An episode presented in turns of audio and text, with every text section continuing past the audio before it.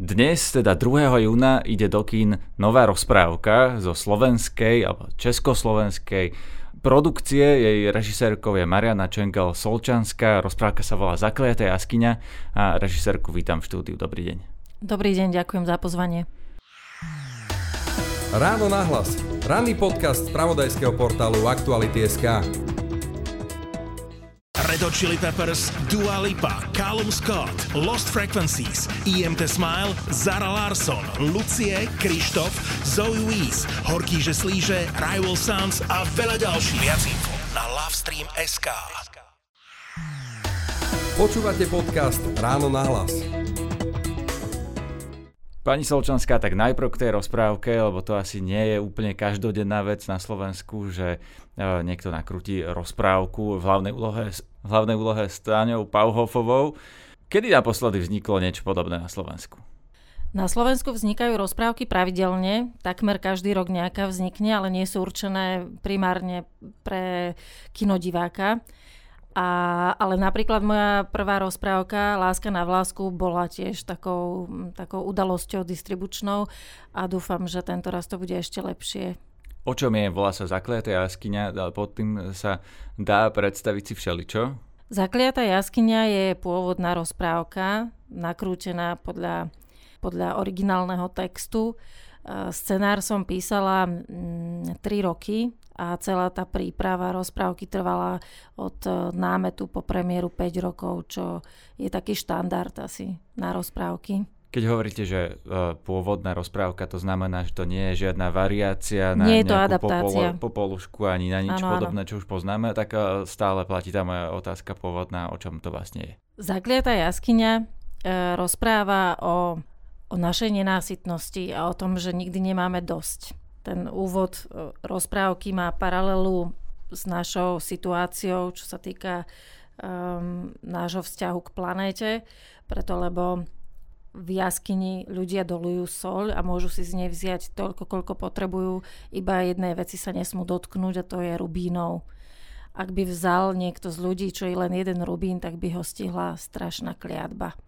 A to sa samozrejme stane v našej rozprávke a chcela som tým povedať, že my sa staviame k našej planéte veľmi podobne. Tiež si môžeme brať čokoľvek a naša planéta je veľmi, veľmi štedrá, ale existuje hranica, za ktorú by sme nemali zájsť a keď za ňu zájdeme, tak nás stihnú nedobré veci. Takže to taká envirotéma, ako ste Áno. naznačili. Vy ste mi pred rozhovorom povedali, že tá rozprávka je do určitej miery aj vianočná, alebo že čakáte, že bude sa vysielať na Vianoce? Koproducentom je Slovenská televízia, takže si myslím, že tá ambícia ponúknuť tú rozprávku divákom práve na Štedrý deň je úplne legitímna, ale okrem toho je tá rozprávka výnimočná tým, že sme naozaj nakrúcali v zime. Takže sme trpeli v snehu, v závajoch a bolo to na jednej strane fyzicky strašne náročné, ale na druhej strane úžasne výpravné a výtvarné. V hlavnej úlohe je Táňa Pauhofová. Ona sa objavila v mnohých filmoch už a v mnohých filmoch v hlavnej úlohe. Prečo ste si vybrali práve ju? Ona je hlavná záporná postava, tak by som to povedala. Hlavnými postavami sú dve dievčatá, dcéry Soliara Buchvalda, ktorého hrá Marko Igonda, a dvaja princovia, ktorí sa vôbec nesprávajú pekne. A Táňa Pauhofová hrá zápornú postavu a hrajú naozaj výborne, takže sa jej deti budú báť a možno ju nebudú mať radi. Takže toto je novinka. Ona teda uh, nehráva záporné postavy často. Uh, naražam ale na to, že prečo ste si vybrali, uh, že jej je pomerne už veľa v uh, filmoch, uh, slovenských aj českých. Uh, ako keby uh, vlastne všetky komerčné filmy obsahujú Táňu Pauhofovú. Uh, tak sa pýtam, či uh, ste aj toto brali do úvahy. No mysleli sme aj na rodičov, preto lebo deti sa rozhodujú, že pôjdu do kina na príbeh, na vizuál a na, na krásnych mladých ľudí. To sú tie dve naše princezné a dvaja princovia a rodičia sa musia tešiť na svoje hviezdy. Je to si myslím pekné, že tam uvidia Táňu a Táňa sa tešila, že hrá niečo úplne diametrálne iné, ako, ako hráva. Myslím, že aj samu seba prekvapila, čoho je schopná. Vy ste nakrútili aj iné filmy, teda verejnosť vás pozná napríklad vďaka filmu Sviňa alebo Únos alebo Legenda o lietajúcom Cypriánovi, ale pristavme sa pri tých dvoch posledných, lebo Sviňa a Únos, ak mám správnu informáciu, tak sú vaše posledné filmy doteraz pred touto rozprávkou. Chcem sa vás opýtať, že aký máte pocit z toho, aký mala Sviňa spoločenský dosah, lebo to bol film, ktorý sa premietal pred voľbami. Hovorí sa, že mal nejaký vplyv na tie voľby, tak aký máte vy ako tvorkyňa toho filmu teraz toho pocit? Viete čo, ten e, vlastne film je najmasovejšie z umení. A je, je správne, ak má čo najväčší divácky zásah. To si praje každý, každý filmový tvorca, aby to videlo čím, čím viac divákov. Tu vám do toho skočím, len doplním, že Sviňa je vlastne rekordný film. V slovenskej histórii ho videlo Áno. v kinách najviac ľudí. Áno. A zastavila nás pandémia. Asi, to, asi by to bolo ešte o pár desiatok tisíc viac ľudí. Pri Svini Uh, mám zmiešané pocity. Na, my sme ten film nakrútili strašne rýchlo. Od, od scenára po premiéru prešlo pol roka. To je, to je neuveriteľná rýchlosť. Takto sa filmy nerobia. A bolo to len vďaka tomu, že sme sa neuchádzali o financovanie z verejných zdrojov. Čiže sme neboli, nelimitovali nás žiadne, žiadne termíny, žiadne vypočúvania, žiadne predkladanie nejakých scenárov, plus argumentovanie, ja neviem, dramaturgickým poznámkam. To bolo, to bola vlastne, to, to bola záležitosť, ktorá šla mimo televízie, mimo tie, mimo ten proces, ktorými vzniká, vznikajú všetky ostatné filmy. A preto sme si mohli dovoliť tú rýchlosť. A neboli tam takmer žiadne triky, čiže ten čas postprodukcie bol, bol strašne, strašne rýchly. Inak sa opýtam, robili ste to takto rýchlo aj preto, aby ste to stihli pustiť do kín pred voľbami? My sme chceli, aby tá téma bola čerstvá. To bol úplne iný prístup, ako keď som robila Únos. Únos bol historický film. Vlastne rozprávalo o deväťdesiatych rokoch a nehnalo nás nič. A pri Únose sa dialo presne to, že trvalo to roky. Roky, kým to vzniklo. My sme chodili na audiovizuálny fond, niekedy sme nedostali tie peniaze, museli sme to obhajovať. Absolvovali sme tie, tie, tie rozhovory práve s dramaturgiou slovenskej televízie. Čiže ten, ten proces sa vliekol, ale nenaháňalo nás nič.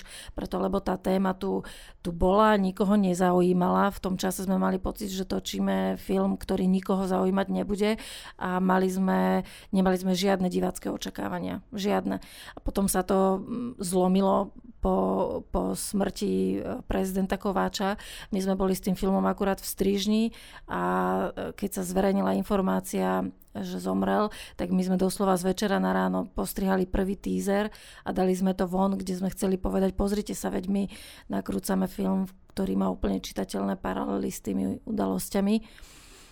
A pri Svini to bolo úplne inak. Pri Svini to, bolo, to bola čerstvá téma, ale, a bola to čerstvá kniha. Robili sme adaptáciu knihy Arpáda Šoltésa Sviňa a tá kniha bola doslova ešte teplá z tlačiarne. No a tá otázka stále platí. Bolo to tak rýchlo aj preto, že sa blížili voľby? Ja som distribučnú stratégiu nekoncipovala. Ja som autor a asi je legitímne, ak, ak producent chcel, ak producent chcel, aby sa mu tie peniaze, ktoré do toho, do toho dali, vrátili a vedel, že, že pred voľbami je, je politický, politická téma aktuálna. Preto, lebo všetci Chápem. žijeme politikou. Takže vlastne tá motivácia dať to do kín pred voľbami bola vlastne obchodná, aby čo, čím viac ľudí ten film videl. No a teraz prejdime k tomu, povedal by som, dôsledku, pretože samozrejme môžeme sa sporiť o to, že či výsledok volieb do akej miery ovplyvnil váš film, alebo do akej miery ovplyvnil tú celospoločenskú náladu a výhru Igora Matoviča, ktorý ale pred vašim filmom v kinách premietal svoj spot. To viem, že vy tiež ako režisérka neviete ovplyvniť, ale stalo sa to. Preto sa vás teraz na to pýtam, či uh, máte ten pocit, že ste vlastne pomohli Igorovi Matovičovi k tomu, aby vyhral voľby s dvadsaťpäť percent? To je, uh, to je ťažká otázka. Film je, um, film samozrejme je zodpovedný za, uh, aj Únos, aj Sviňa boli zodpovední za určitú uh, situáciu v spoločnosti. Videlo to strašne veľa ľudí. Je to... Um, Uh, film vlastne, to je ideálny stav, keď ovplyvňuje spoločnosť. To si, to si každý umelec praje, aby vlastne spravil čosi, čo zasiahne úplne všetkých. A je to pre mňa je zároveň nepochopiteľné, ako je možné, že keď vieme, že umenie má takúto moc a, a, a všetci sa to o to usilujeme, ako je možné, že vždy je že vždy je to ministerstvo kultúry také nejaké trpené, zostane ako úplne posledné. Veď predsa cez kultúru a cez umenie uh, môžeme povedať strašne veľa, môžeme nastaviť hodnoty, môžeme, môžeme povedať, pozrite sa, toto je umenie a toto je gíč. Je to, a to, to sa týka vlastne všetkého. Ten film je fúziou mnohých umení, od, od textu, hudby, cez herecký výkon, kostým, uh, priestor a ja viem, kam, kam mierite, že či sa cítim byť za to zodpovedná. Ten výsledok, ten výsledok volieb ma šokoval. A nebol, nebol to príjemný šok. Bolo to, um, bolo to, bolo to vlastne strašné sklamanie. Preto, lebo ten, ten film rozpráva o tom, že sa nemá kradnúť, vraždiť a klamať, ale som dúfala, že, že, že zasiahne že zasiahne ľudí nielen v takej tej nejakej povrchnej, v tej, v tej, v tej animálnej nejakej časti, že, že ale vlastne môže naučiť ľudí film, že, že rozmýšľať, ja neviem, to, to, to môže iba škola. To, že či sme vzdelaní alebo nevzdelaní, s tým ja, s tým ja nič nespravím, aj keby som sa ako snažila. Chápem a tam vlastne celý čas mierim, že či, keď hovoríte, že tie voľby alebo výsledok bol pre vás sklamaním. Prečo bol sklamaním, keď vlastne ten váš film tiež, vy ste to povedali, sa snažil povedať, že nemá sa klamať, kradnúť a vraždiť. A Igor Matovič hovoril celý rok, celé roky, celých možno tých desať rokov v politike to isté, nie? A máte pocit, že neklamal? No to ja z mojej pozície nemôžem hodnotiť. Otázka je, ako to bolo pred voľbami, ako je to vo vláde. Ale vy ste povedali, že vy ste už v ten deň, keď ste sa dozvedeli výsledok volieb, mali z toho tento hrozný pocit. Prečo? Ja som vyštudovaná politologička a z toho, ako, ako vyzerali tie výsledky, mi bolo jasné, že, že sa tam žiadna osobnosť nenachádza. A že sú to, že sú to ľudia, ktorí... Um, ktorí nie sú spôsobili viesť krajinu, ktorí nie sú spôsobili vládnuť. O, to, o úrovni ich vzdelania to, to vôbec nebudem rozprávať, ja to nechcem nejak zovšeobecňovať, ale keď hovoríme o tých najviditeľnejších figúrach, tak... A mali ste pocit, že vy ste im v tom pomohli sa tam dostať a takýmto spôsobom vyhrať voľby?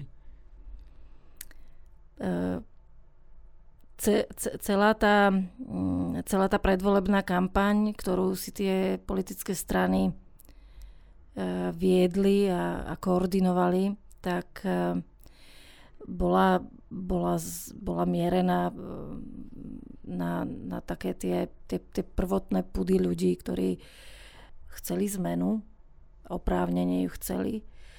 Akurát, že ja by som si vybrala na to úplne iný politický subjekt, aby tú zmenu realizoval.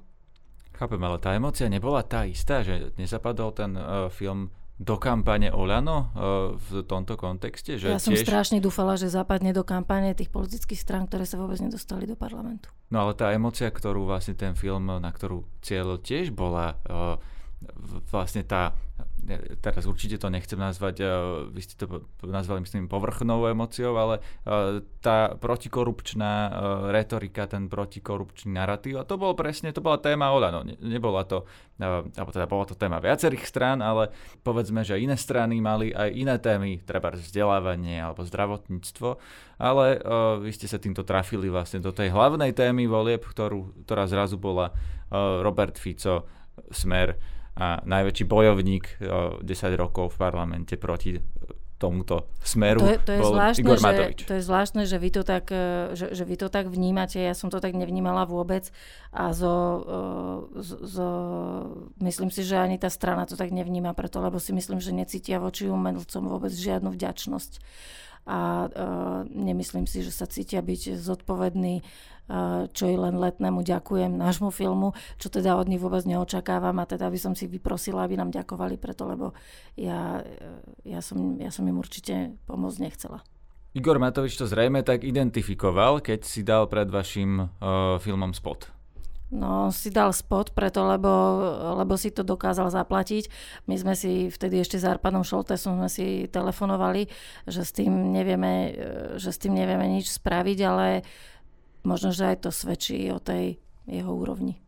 Rozumiem. Keby ste teraz mali vrátiť čas, uh, spravili by ste niečo inak, čo sa týka tohto filmu Sviňa? Ja neviem, Nie, ja by, som si prijala, ja by som si prijala, aby tie politické strany spravili niečo inak.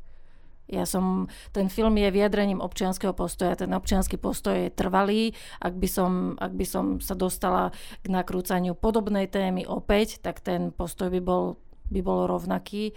Tá hranica medzi dobrom a zlom je v tomto prípade úplne zreteľná. Skoro je, je to skoro ako v rozprávke, kde je úplne jasné, kto je zlý a kto je dobrý. A, a snáď by mohli tie politické strany robiť niečo inak.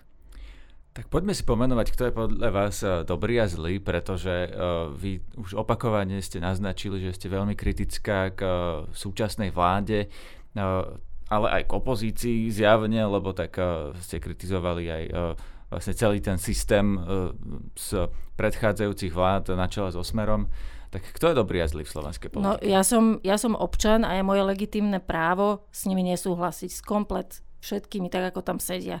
Je moje právo sa vyjadrovať proti ním, oni sú politici, oni to musia strpieť a e, nestotožňujem sa vôbec s nikým, kto tam je, nemám o nich dobrú mienku a môžem samozrejme veriť, že, že, najbližšie politi- že najbližšie voľby to zmenia, možno, že to nezmenia, možno to bude ešte horšie, hoci si iba veľmi ťažko a v tých zlých snoch si predstavujem, ako by to mohlo byť horšie.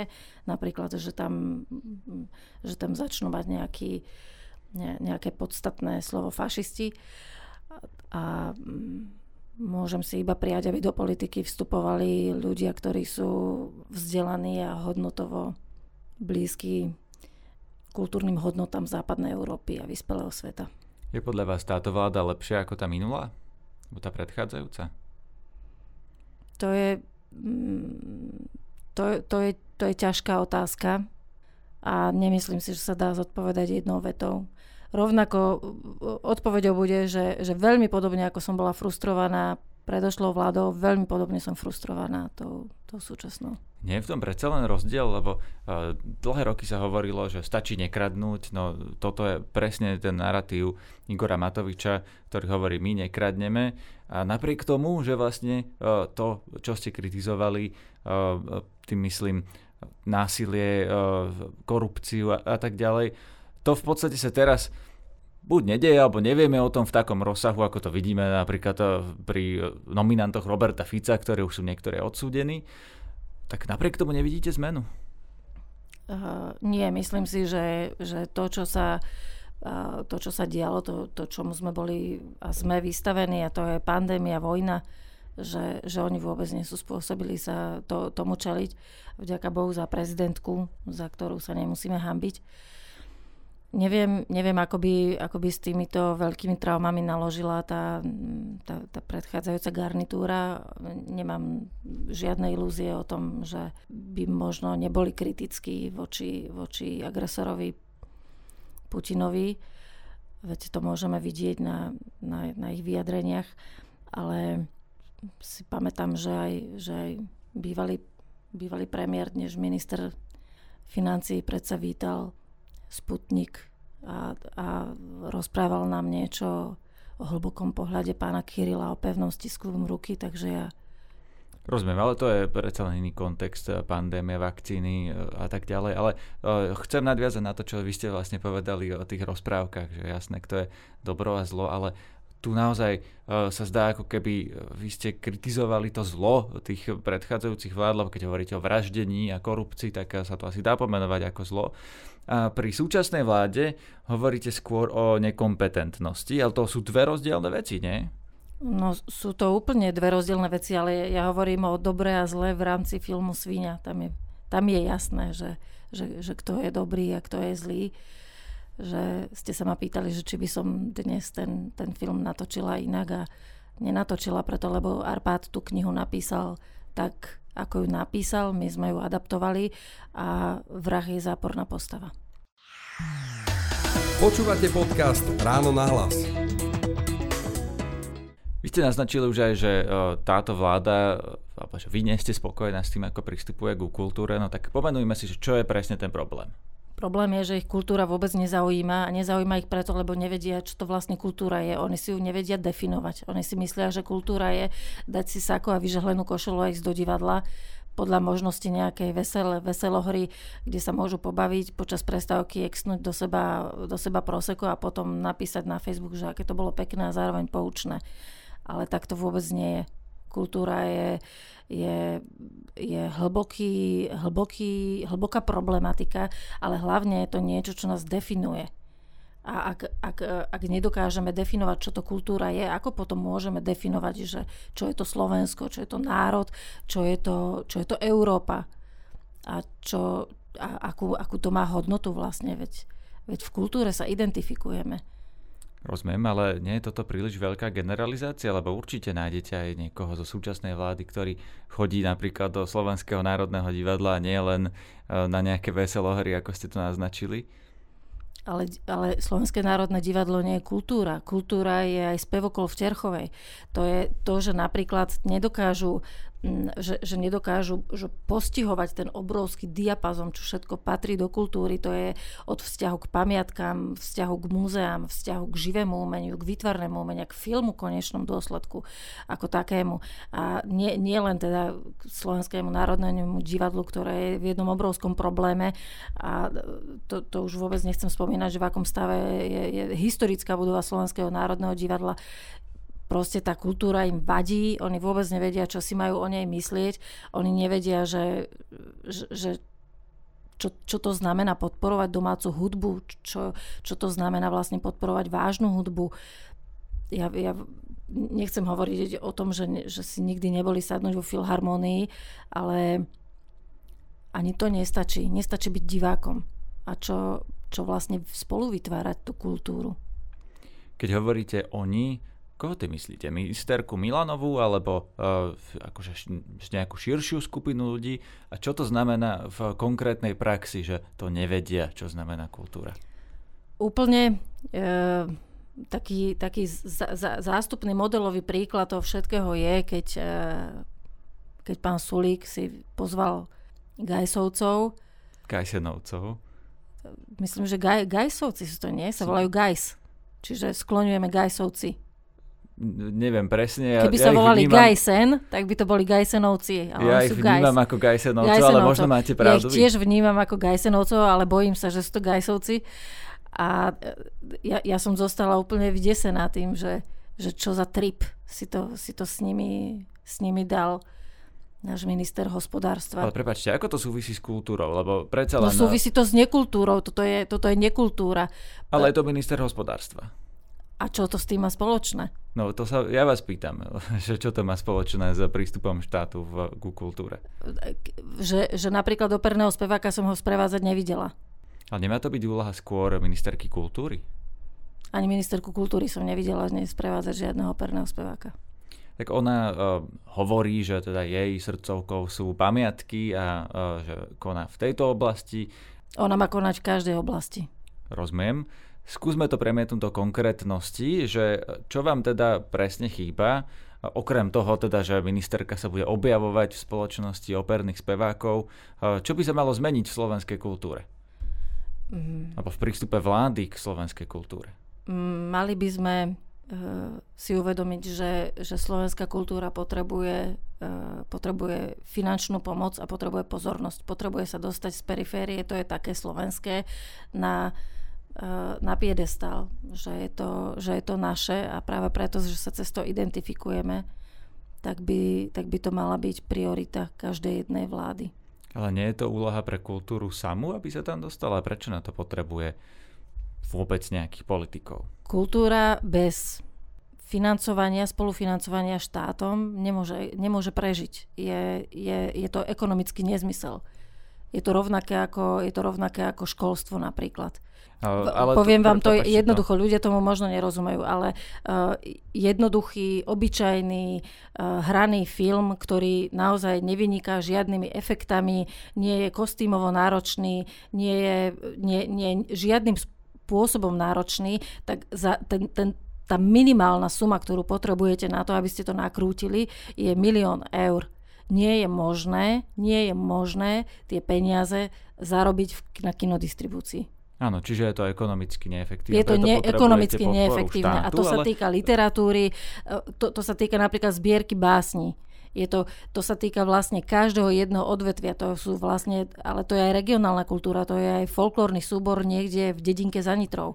Chápem Jednoducho... to, ale chcem nadviazať, že vy ste spomenuli ten príklad školstva, zdravotníctva, ale aj tie sa sťažujú, že majú málo peňazí. Aj Áno, všetci majú málo peňazí. Sťažujú, že majú málo peňazí a idú rušiť spoje. No tak keď si to minister financí napríklad, teraz odmyslíme si, kto je no, ale ministrom financí, stále... ale keby si to dal do tej tabuľky a povie si, že čo sú moje priority, tak... Vy mu môžete vyčítať, že uprednostní, a teraz hypoteticky, lebo sa to nestalo, ale uh, že by uprednostnil školstvo, zdravotníctvo a železnice? No to by bolo úplne úžasné, keby, keby sa venovalo aj školstvo, ale ja ten pocit nemám.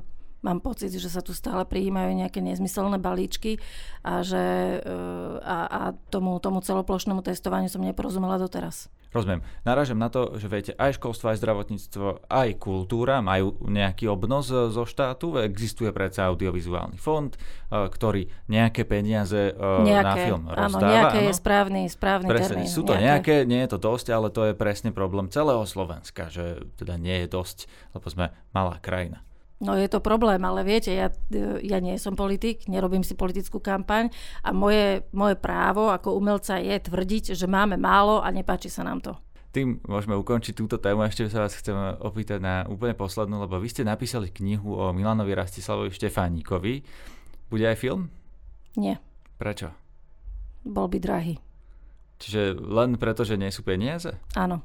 Lebo on, Štefánik, ja sa na to pýtam, pretože on je teda veľmi pestrá historická postava, o ňom by sa dal natočiť Netflixový seriál o, o ôsmich sériách, nie, nie len jeden film, lebo tak on, to, to vy dobre viete, keď ste o ňom napísali knihu, len t- pre poslucháčov to hovorím, že od astronóma, ktorý precestoval svet a kúzelníka v Paríži po vojaka, ktorý bol ranený a liečil sa v Taliansku až po generála a politika.